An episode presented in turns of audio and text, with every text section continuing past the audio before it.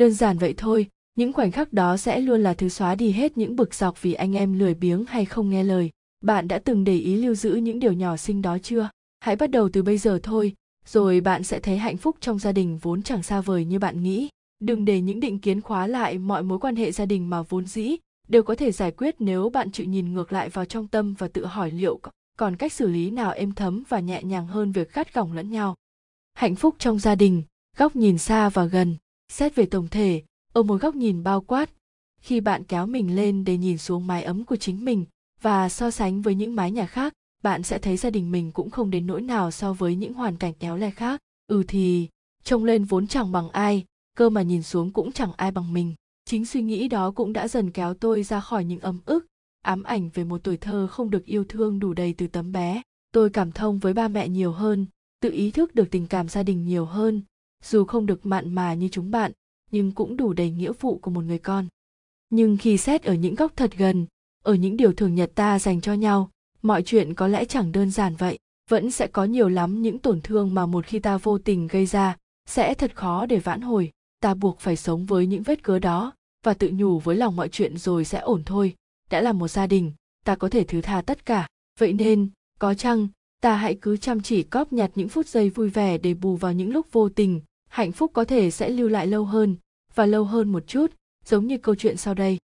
Câu chuyện hạnh phúc ngày hôm nay, tôi muốn kể cho bạn về bữa cơm tối thật vội vàng trong một ngày lời biếng. Như tôi vẫn nói, sẽ chẳng sao cả nếu thì thoảng bạn tự thưởng cho mình những khoảnh khắc kéo chậm lại từng hơi thở. Khi đó, bạn sẽ nhận ra đã là cuối giờ chiều thứ bảy và bạn là một trong số những người hiếm hoi vẫn đang còn mải mê làm việc lúc này.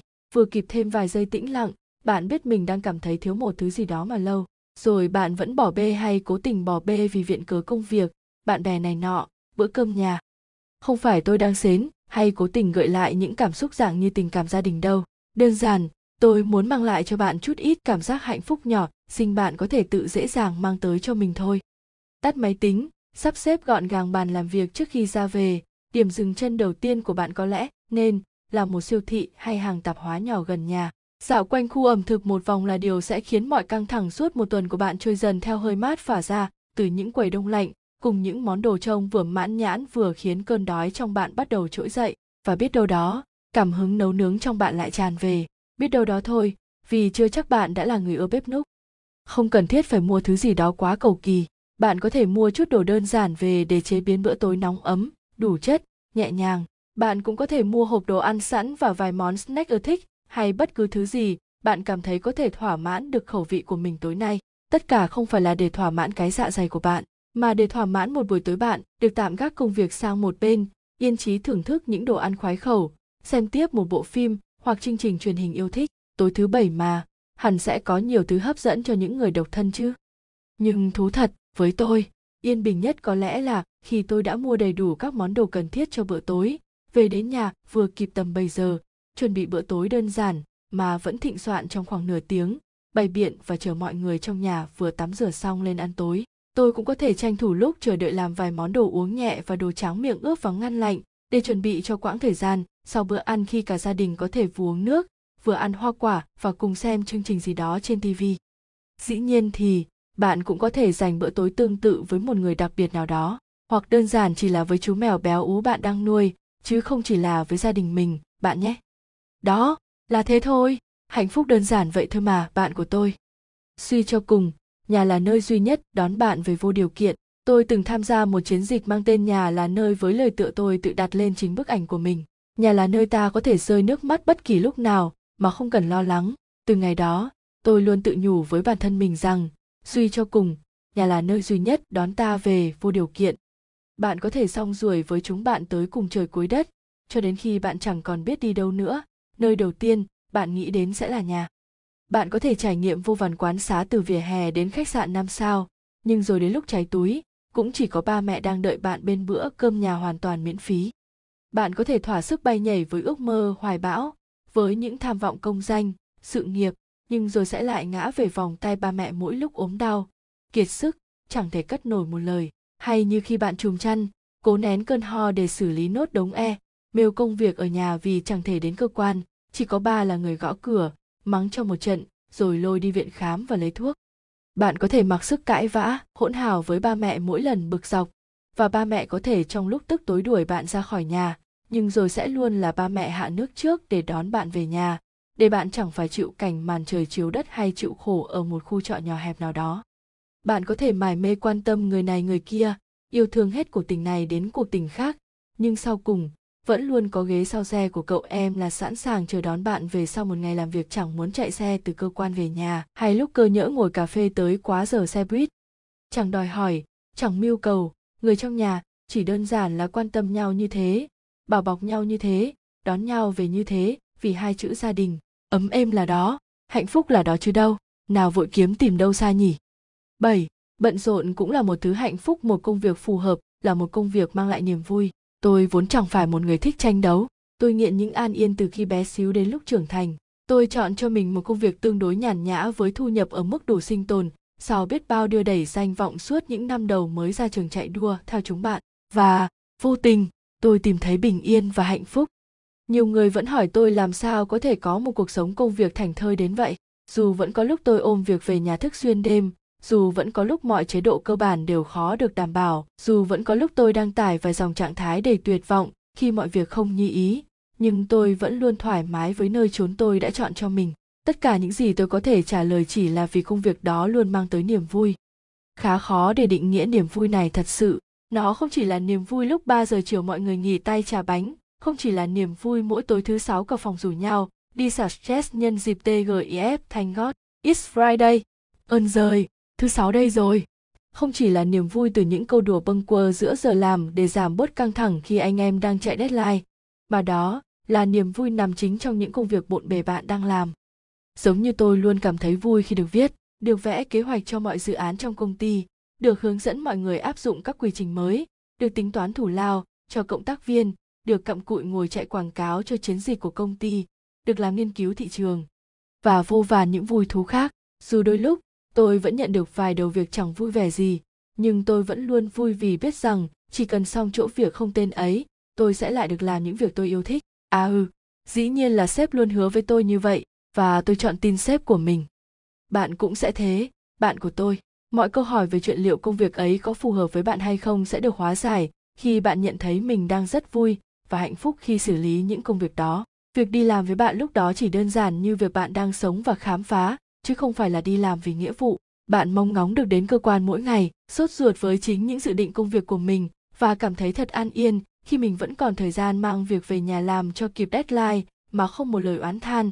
Thậm chí, có khi còn cảm thấy chia sẻ với sếp hơn, thật sự. Hãy chọn cho mình một công việc như thế, chắc chắn bạn sẽ tìm thấy hạnh phúc trong những bận rộn của chính mình. Làm việc để sống, đừng sống để làm việc. Có một thời gian cuộc sống của tôi biến thành công thức lặp đi lặp lại hàng sáng đầy vô cảm cứ thế tôi tỉnh dậy sau tiếng chuông báo thức lên cơ quan theo một hành trình quen thuộc mở máy tính lên danh sách việc cần làm ra sổ lặng lẽ tích dần từng ô việc đã hoàn thành theo nhịp rất chậm ăn trưa ngủ trưa dọn dẹp nốt công việc buổi chiều rồi về đến nhà tầm 9, 10 giờ tối và lặng lặng đi ngủ chờ tiếng chuông báo thức của ngày hôm sau. Tôi quên hẳn mình còn rất nhiều mảng đời khác cần sống. Tôi quên hẳn chính tôi đang tồn tại đầy vô thức và vô nghĩa. Đó là thời gian, tôi sống chỉ để làm việc, làm việc và làm việc. Thời gian trôi qua, tôi trùng xuống. Cột pin năng lượng chẳng thể đủ để gắng gượng thêm một giây nào cho lịch trình đằng đẵng đó. Đột nhiên, tôi nhận ra mình đã lãng phí quãng thời gian đó như thế nào.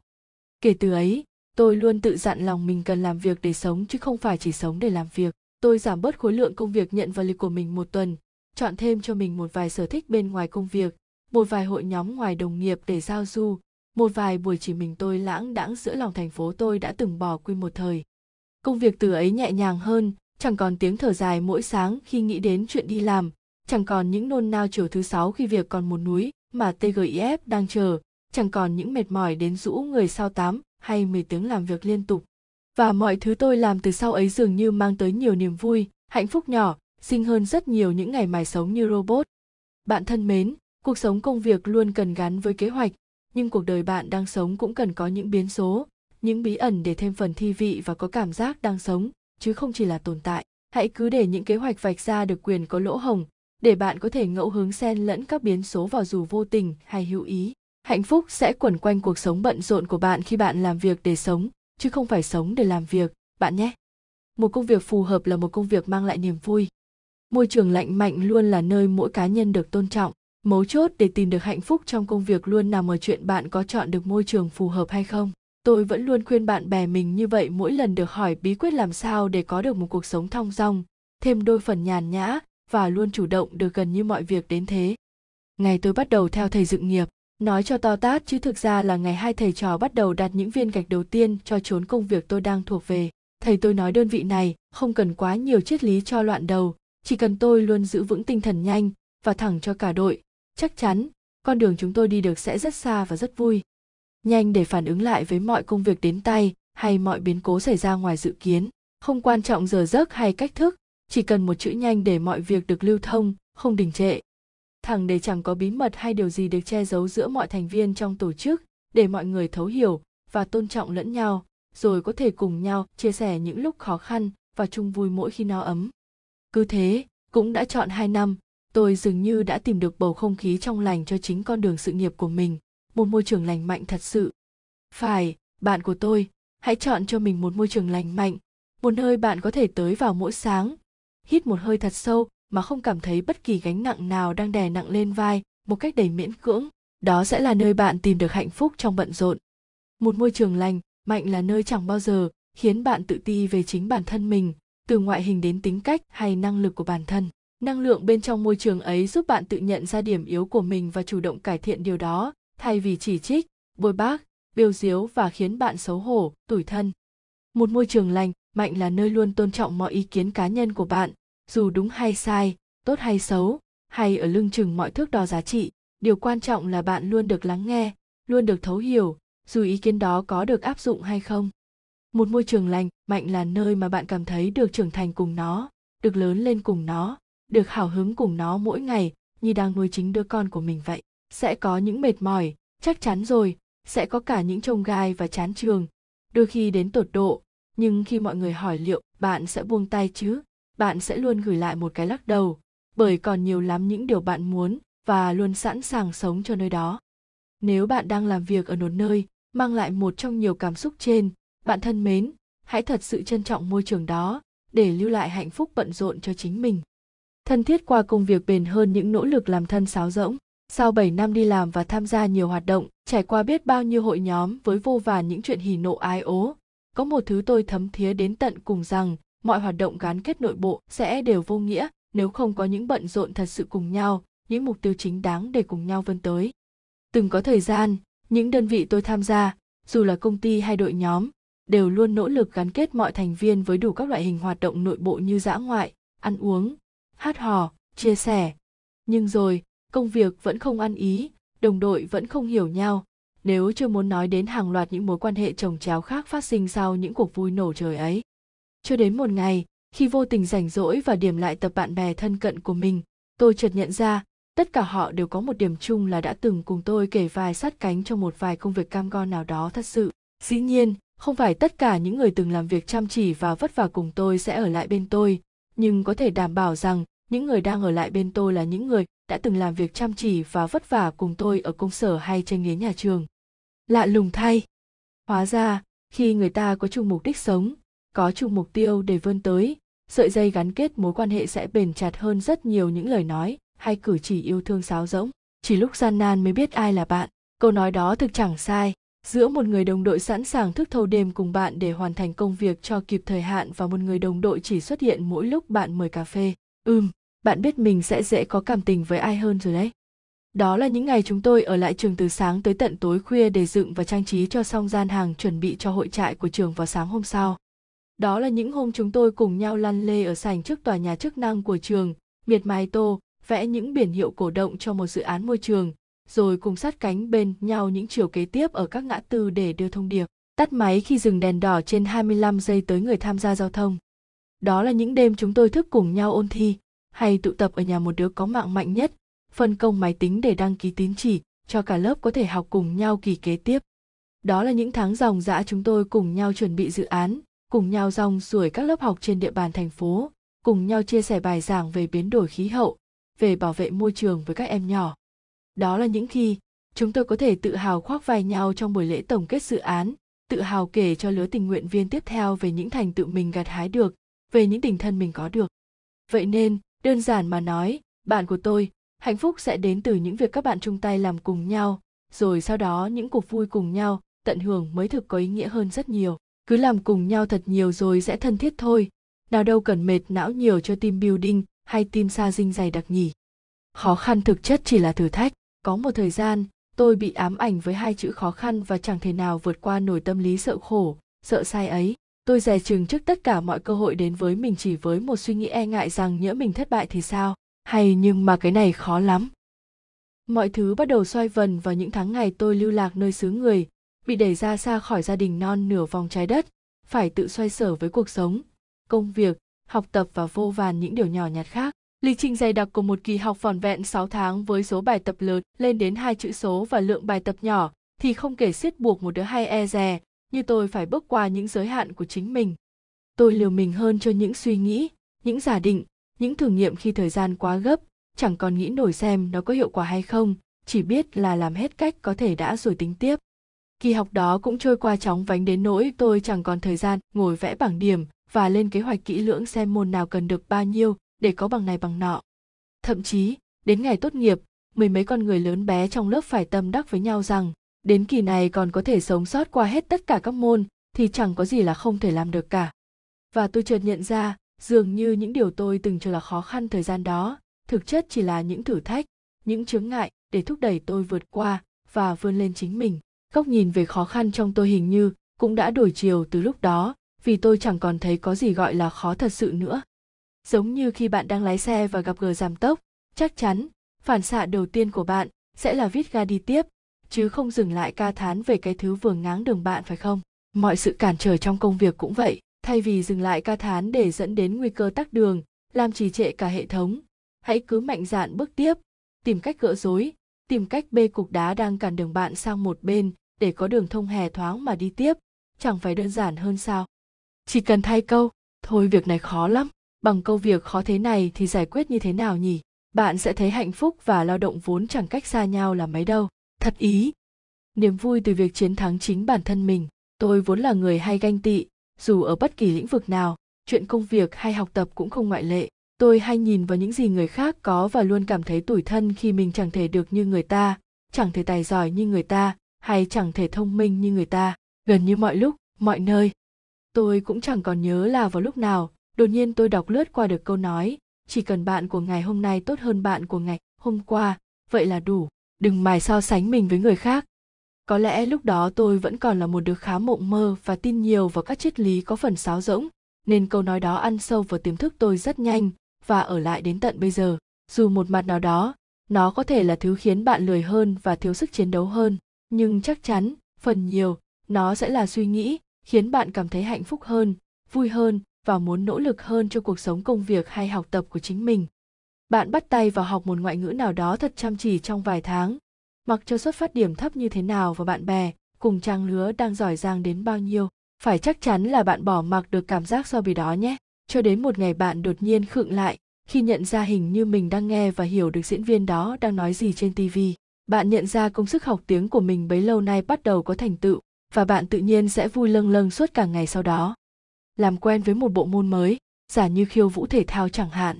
Cứ thế, bạn làm quen với từng bước nhảy, chẳng kỳ vọng nhiều với việc mình sẽ trở thành một vũ công xuất chúng. Để rồi cũng đến một hôm, huấn luyện viên nói với bạn rằng bạn đã đủ sức học lên lớp nâng cao. Dù cho sự rụt rè vẫn nằm ở đó trước mỗi giờ tập, nhưng chỉ cần nhạc nổi lên, bạn lại nhận ra đôi chân vụng về ngày nào giờ đang thả sức lướt trên sàn nhảy như một vũ công thực thụ. Bạn khi đó sẽ thấy hạnh phúc đang bên mình. Hay như khi bạn gặp phải một cú sốc tương tự giờ này năm trước và chợt nhận ra phản ứng của mình đã chẳng còn non nớt như ngày xưa. Bạn trưởng thành hơn trong suy nghĩ, chín chắn hơn trong những quyết định. Bạn bất giác nhìn lại mình của ngày ấy và bây giờ với một nụ cười thật khẽ. Bạn của tôi ạ, có lẽ chúng ta nên vui vì điều đó. Công việc của ngày hôm nay được xử lý nhiều hơn lượng việc của ngày hôm qua. Bạn nhận thấy mình tiến bộ liên tục ngày qua ngày, dù là nhanh hay chậm cái cảm giác không phải dậm chân tại chỗ mỗi hôm để lại niềm vui lâu hơn rất nhiều so với việc bạn vượt mặt được một đối thủ nào đó. Nó là thứ hạnh phúc của việc chiến thắng được chính bản thân mình. Giống như phim ảnh vẫn hay để diễn viên chính chẳng cảm thấy gì khi đã trả thù xong, nhưng lại có thể khóc trong vui sướng khi đã chiến thắng được bản thân vậy. Hãy cứ nhìn mình qua tấm gương, ghi lại những điểm mốc trưởng thành hàng ngày của chính mình trong công việc, học tập. Cuộc sống bận rộn của bạn sẽ ý nghĩa hơn rất nhiều cùng hai tiếng hạnh phúc chỉ cần bạn của ngày hôm nay tốt hơn bạn của ngày hôm qua, vậy là đủ. Đừng mài so sánh mình với người khác. Luôn có lý do để một người đứng ở vị trí sếp tôi là người dễ tính, lại được phú thêm cái khả năng giả vờ lắng nghe một cách đầy thấu hiểu, nên vô tình, trở thành thùng nước gạo hoàn hảo, để từ em út đến đồng nghiệp thở than. Ngày đầu là chuyện yêu đương, sau đa phần thì là về công việc, và đối tượng tôi luôn được nghe phản nàn nhiều nhất là về sếp. Vậy, hãy để tôi kể cho bạn nghe một câu chuyện như thế này một tổ chức muốn thành công chóng vánh sẽ cần nhân sự giỏi. Một tổ chức muốn phát triển lâu dài sẽ cần những con tim cùng chung định hướng. Tôi thật sự rất thấm thía câu nói này. Sau vài lần lầm, lỡ trở thành tác nhân siêu tiêu cực trong tổ chức chỉ vì bất đồng với sếp. Nhưng, mọi chuyện sẽ ra sao nếu chúng ta lật ngược vấn đề? Thử đặt mình vào vị trí một người vừa lên nắm quyền lãnh đạo một tổ chức, nhiệm vụ sẽ cực kỳ bất khả thi nếu xung quanh bạn không có lấy nổi một vài người cùng chí hướng quan trọng không phải là việc con đường bạn muốn đi đúng hay sai, vì mọi con đường đều dẫn đến thành roma. Và nói cho cùng, thì bạn vẫn đang ở độ tuổi còn quá trẻ nên việc phạm sai lầm là đương nhiên. Điều quan trọng là bạn có những người sát cánh và ủng hộ để thực hiện con đường đó theo đúng những gì bạn vẽ ra hay không.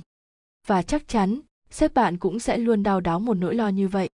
Việc cùng đi, cùng vấp ngã, cùng rút ra bài học, cùng đứng dậy với người đang dẫn dắt tổ chức của bạn tốt hơn nhiều so với việc bỏ mặc người đó tự điên cuồng với ý tưởng bạn cho là ngớ ngẩn, kệ cho người ta tự vấp ngã, còn bạn thì đứng cười hả hê khoái chí. Có thể điều đó không ảnh hưởng đến bạn, nhưng chính khi lựa chọn lối đi đó, bạn đã biến mình thành nhân tố đang vô tình hay cố ý gián tiếp phá tan tổ chức.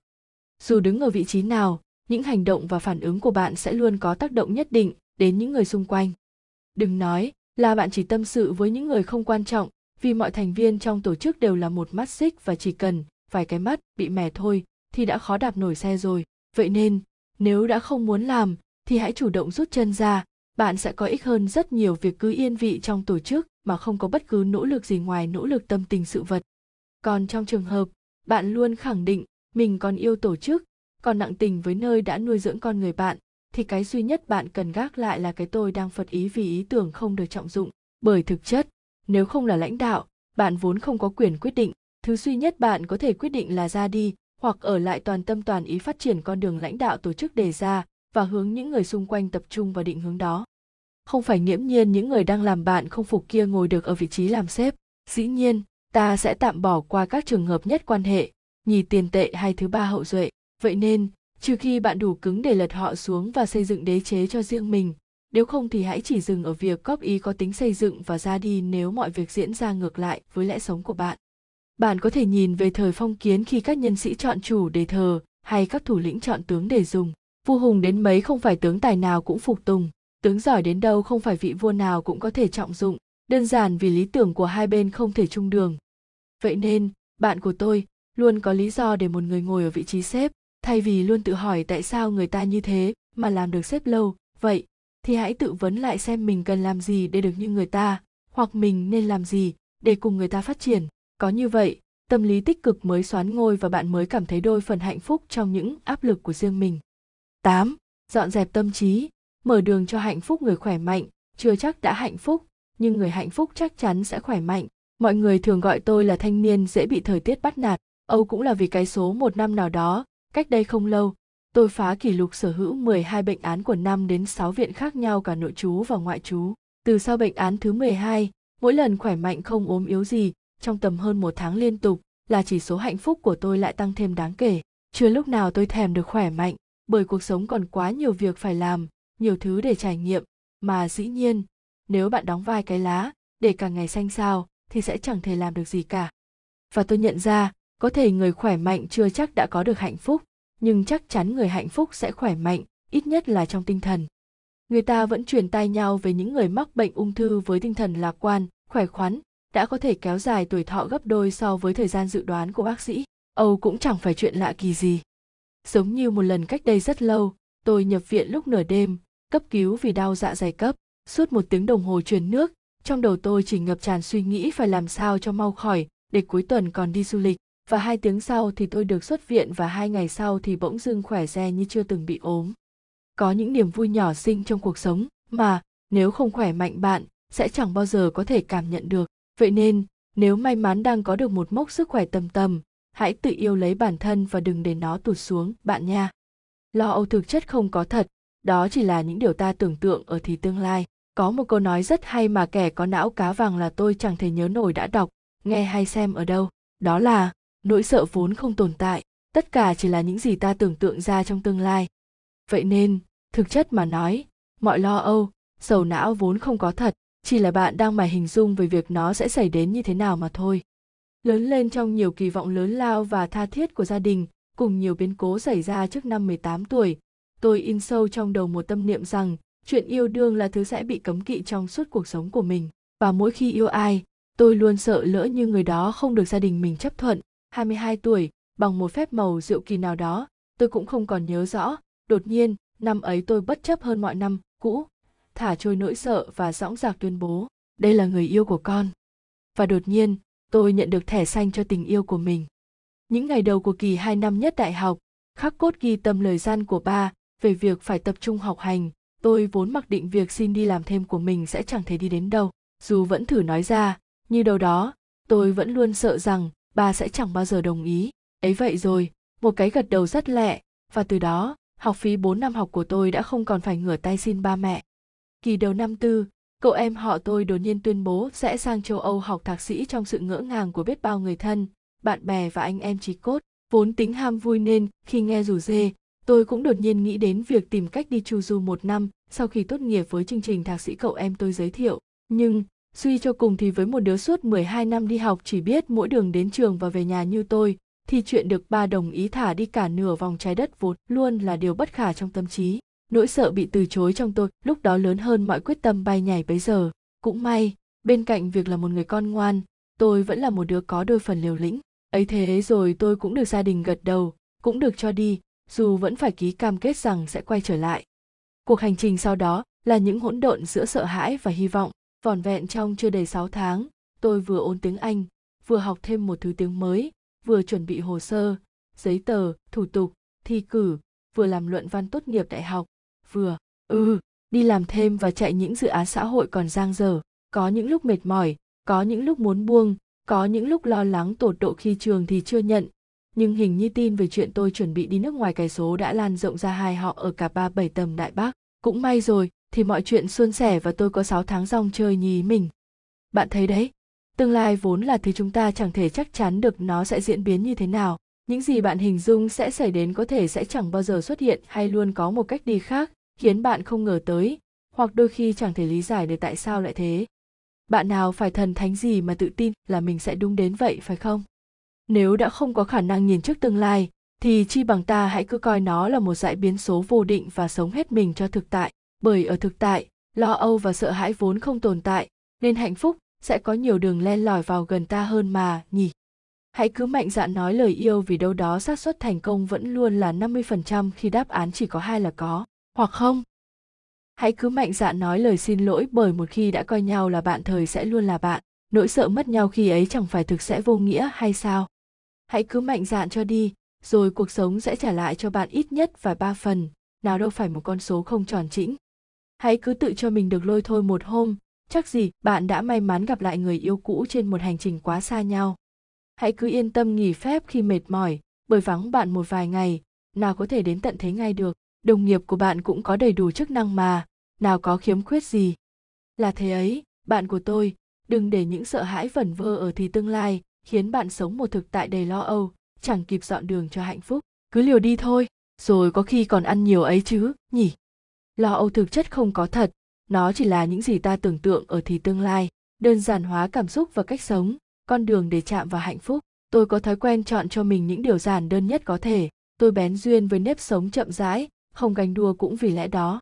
Rất nhiều người thắc mắc tại sao tôi luôn có một cuộc sống dư giả và đùng đỉnh đến vậy. Thầy tôi vẫn hay trêu rằng, các em mong đợi gì ở một đứa chỉ đi xe buýt, nuôi mèo và chưa có người yêu. Mà kể cả có người yêu đi chăng nữa thì tôi tin là người ấy cũng sẽ nuông chiều tôi tối thiểu ở mức không để tôi chết đói âu cũng là thời đại mới rồi nào ai nỡ keo kiệt với chính người mình yêu Việc nhất quán một cuộc sống an nhàn và thư thái trong tâm tưởng thậm chí còn khiến cô em tôi bị từ chối visa lên Đà Lạt làm việc bởi ba nàng sợ con gái sẽ ở đó luôn và không về. Cả đời lãng du như một người hoài cổ, rồi không chịu xuất giá tổng phu. Tôi chỉ bật cười nghĩ, Âu cũng là cái số. nhưng thật sự thì là như thế này bạn thân mến cuộc sống khi được đơn giản hóa cả về cảm xúc và cách thức không nhàm chán như mọi người vẫn tưởng tượng, chỉ là bạn đủ dũng khí để thẳng thắn với chính mình. Yêu ghét rõ ràng, hay thậm chí có thể chọn luôn phương án chẳng ghét ai cả để đỡ phải nghĩ ngợi nhiều. Có gì thì thẳng thắn với nhau, rồi người chân thành sẽ ở lại với mình. Tập quan sát cuộc sống ở những góc nhỏ xinh trước mắt, để có thể vui với những điều thú vị vừa xảy ra. Điều mà nếu cứ mải nhìn về tương lai, chắc chắn bạn sẽ chẳng bao giờ biết nó từng tồn tại trong đời cũng giống như một chiều tản bộ vô tình tôi được sống. Chắc không cần nói, bạn và tôi, ai cũng hiểu, trong cuộc sống, vốn chẳng đong đầy những hạnh phúc vẹn tròn. Thay vào đó, điều chúng ta gặp nhiều hơn cả, chính là những mảnh kỷ niệm góp nhặt, những hạnh phúc thoáng qua, những dấu chấm lửng ta đặt vào đời nhau, tuy vô tình mà sâu lắng. Bật mí nhỏ cho bạn bí kíp để trở thành một người viết tản văn không bao giờ hết chữ, đó là để tâm gom góp những thứ tôi vừa kể phía trên chỉ cần một mảng màu nhỏ thôi cũng đã đủ để kể cho bạn một câu chuyện ngay đây. Có thể bạn nghĩ, tôi là người may mắn, khi có một cuộc sống đủ nhiều thi vị cho những dòng chữ cứ tuôn trào mãi, nhưng tin tôi đi. Thực ra cuộc sống nào cũng vậy, cũng có đầy đủ những gam màu, những chất liệu cần thiết để viết nên một cuốn tiểu thuyết dành riêng cho mình. Và gam màu hạnh phúc hôm nay tôi muốn mang đến cho bạn chính là màu đèn đường quyện lẫn màu đêm bên một người đặc biệt. Tôi vốn là kẻ nghiện đi bộ, thậm chí một trong những tiêu chuẩn đơn giản để chọn người yêu cũng chỉ là có thể tản bộ cùng tôi hàng giờ không thấy chán, dù chỉ là tay trong tay và đi. Không cần nói gì cả, chỉ cần lặng yên bên tôi. Thi thoảng siết chặt lấy tôi như sợ mất, rồi lại lặng yên sánh bước cùng tôi trong không gian đó. Tôi từng mơ rất nhiều điều lãng mạn, đa phần trong số đó là được dạo bước trong khung cảnh mộng mơ nào đó cùng người mình yêu, từ dọc sông ne đến thành cầu long biên, từ những con đường lát gạch ở thành phố nơi tôi từng học đến hàng cây dọc con đường thành cổ chẳng rõ tuổi đã già bao nhiêu. Bạn cũng có thể tự chọn cho riêng mình một khung cảnh dù thực, dù mộng, dù gần gũi, dù xa xôi, miễn sao đủ để vẽ ra một bức tranh hoàn mỹ để cùng người mình yêu sánh bước. Chọn người đồng hành trong không gian ấy vốn chẳng nên cầu kỳ. Người yêu, anh trai, bạn thân, một nửa lừng lơ không tên, một, người lại gặp gỡ vô tình mà hợp ý, ai cũng được, rồi câu chuyện cũng sẽ vui thôi. Ngày hôm đó tôi chọn cho mình một thói quen khó bỏ. Một con người tôi vốn thích ở cạnh chỉ đơn giản là vì người đó sẵn sàng để tôi có thể đắm đuối trong công việc hàng giờ đồng hồ mà không hề than vãn. Một mối tình đơn phương tôi lưu giữ từ thời đại học cũng để ích kỷ giữ lấy một góc nhỏ cho con tim mình. Tôi chọn một quán trà nhỏ gần nhà, cái quán chật trội, ngập giữa bàn ghế và gối vintage. Chọn cho hai đứa một góc ghế dài ngửa đầu ra cửa sổ, mở hé cho hơi gió lạnh lùa vào, quần áo khoác của bạn tôi quanh cổ. Co do kể chuyện lan man quán trà phả hương châu âu cũ kỹ như đưa tôi vào không gian cách đó nửa vòng trái đất. Phải, ở bên kia, người ta cũng hay bày trí quán xá như thế. Mọi thứ nhỏ xinh, gần kề, đượm mùi ký ức. Tôi bắt đầu lan man những câu chuyện của cuộc đời mình. Không đầu, không kết, chỉ là những mảnh ghép nhỏ hồng hào tôi chọn ra cho cuộc chuyện trò thêm thi vị, cho những hạnh phúc nhỏ xinh luồn vào từng điểm nhẹ trong không gian khi ấy. Cậu bạn tôi, có lẽ, cũng cảm nhận được phần nào thước phim quay chậm tôi đang ba hoa lại tôi kể về nửa tiếng đồng hồ kẹt thang máy cùng với cậu nhóc còn chưa vào cấp 1, về niềm vui nhỏ của tôi khi chở che cho một đứa trẻ lạ, được siết lấy tay an ủi nó, rồi cùng nó đi bộ năm tầng nhà để trả về cho mẹ. Dù ngay sau đó thôi, có thể đến chính người mẹ và cậu bé cũng chẳng kịp hỏi tên tôi, chẳng kịp nhớ xem tôi là ai. Tôi kể về chuyến xe ôm với anh tài xế vui tính và yêu mèo, về lời hứa hẹn khi nào chở nhóc mèo nhà tôi đi chơi thì cứ gọi. Tôi kể về những phút thi thú trên văn phòng làm việc, nơi tôi cũng chẳng thể phân biệt rõ là công ty hay là nhà, nơi tôi có thể đặt lưng chợp mắt một giấc ngon lành chẳng ai làm phiền, có thể nấu nướng nhẹ nhàng thứ gì đó vào cuối giờ chiều, có thể chọn bất kỳ góc nào để giúp vào làm việc, và có thể là mọi thứ tôi thích, một công việc tôi vẫn hằng mơ. Cứ thế, cuộc trò chuyện của tôi kéo dài tưởng như vô tận với những niềm vui thật nhỏ. Dĩ nhiên, bạn có thể chọn cho riêng mình những lặng yên ở bên người đặc biệt đó, hay chọn những nụ cười, những ánh nhìn không lời nhưng vừa đủ để hiểu thấu nhau, miễn là không gian ấy có thể biến ngày cuối tuần của bạn chẳng còn ảm đạm như màn đêm khi ấy. Trời dần sẽ tàn canh, ai rồi cũng sẽ lại trở về với cuộc sống riêng đầy vội vã. Tôi, ngày hôm ấy, cũng không ngoại lệ, chỉ duy có một điều đã khác. Đó là khi tôi ngẫu hứng đưa ra một lời đề nghị, đòi được sát xe đi bộ về nhà. Đó là khi tôi nhận được lời đồng ý từ cái ưu tưởng như vô cảm, nhưng với tôi lại thật đầy ấm áp. Đó là khi những hạnh phúc bắt đầu. Chặng đường về tưởng như hồi hộp, hóa ra không đến nổi căng thẳng và ngượng ngùng như tôi vẫn nghĩ. tôi không ngừng được những nụ cười hẳn rồi nếu một ngày bạn mơ về một khung cảnh lãng mạn như trong phim xảy đến với chính mình chắc bạn cũng sẽ như tôi cũng chỉ biết cười như vậy những bước chân cứ lặng lẽ bên nhau hòa cùng những điệu cười mỗi lúc một nhiều những chú xe ôm bác hàng nước bên đường liên tục mời chúng tôi đổ xăng đẩy xe hay vá xăm giá rẻ con đường trải dài thứ ánh đèn vàng mờ hát trộn lẫn thứ âm thanh dân dã xung quanh làm mọi thứ trở nên thật gần gũi mà cũng thật khó tin. Những lúc như thế này nếu đột nhiên đâu đó phát ra một bản nhạc ballad pháp nhẹ nhàng bay bổng, có lẽ tôi sẽ lại tự huyễn hoặc con tim mình bằng bài ca yêu lại từ đầu với mối tình đơn phương lơ lửng đó. Những cảm xúc mà chúng tôi đã tự hứa với lòng sẽ chỉ để cho nhau trong một miền ký ức xa xăm nào đó. Nhanh thôi vài phút tiếp theo ngay sau chặng đường đó, bạn sẽ phải trả lại người đó về thế giới nơi họ vốn thuộc về.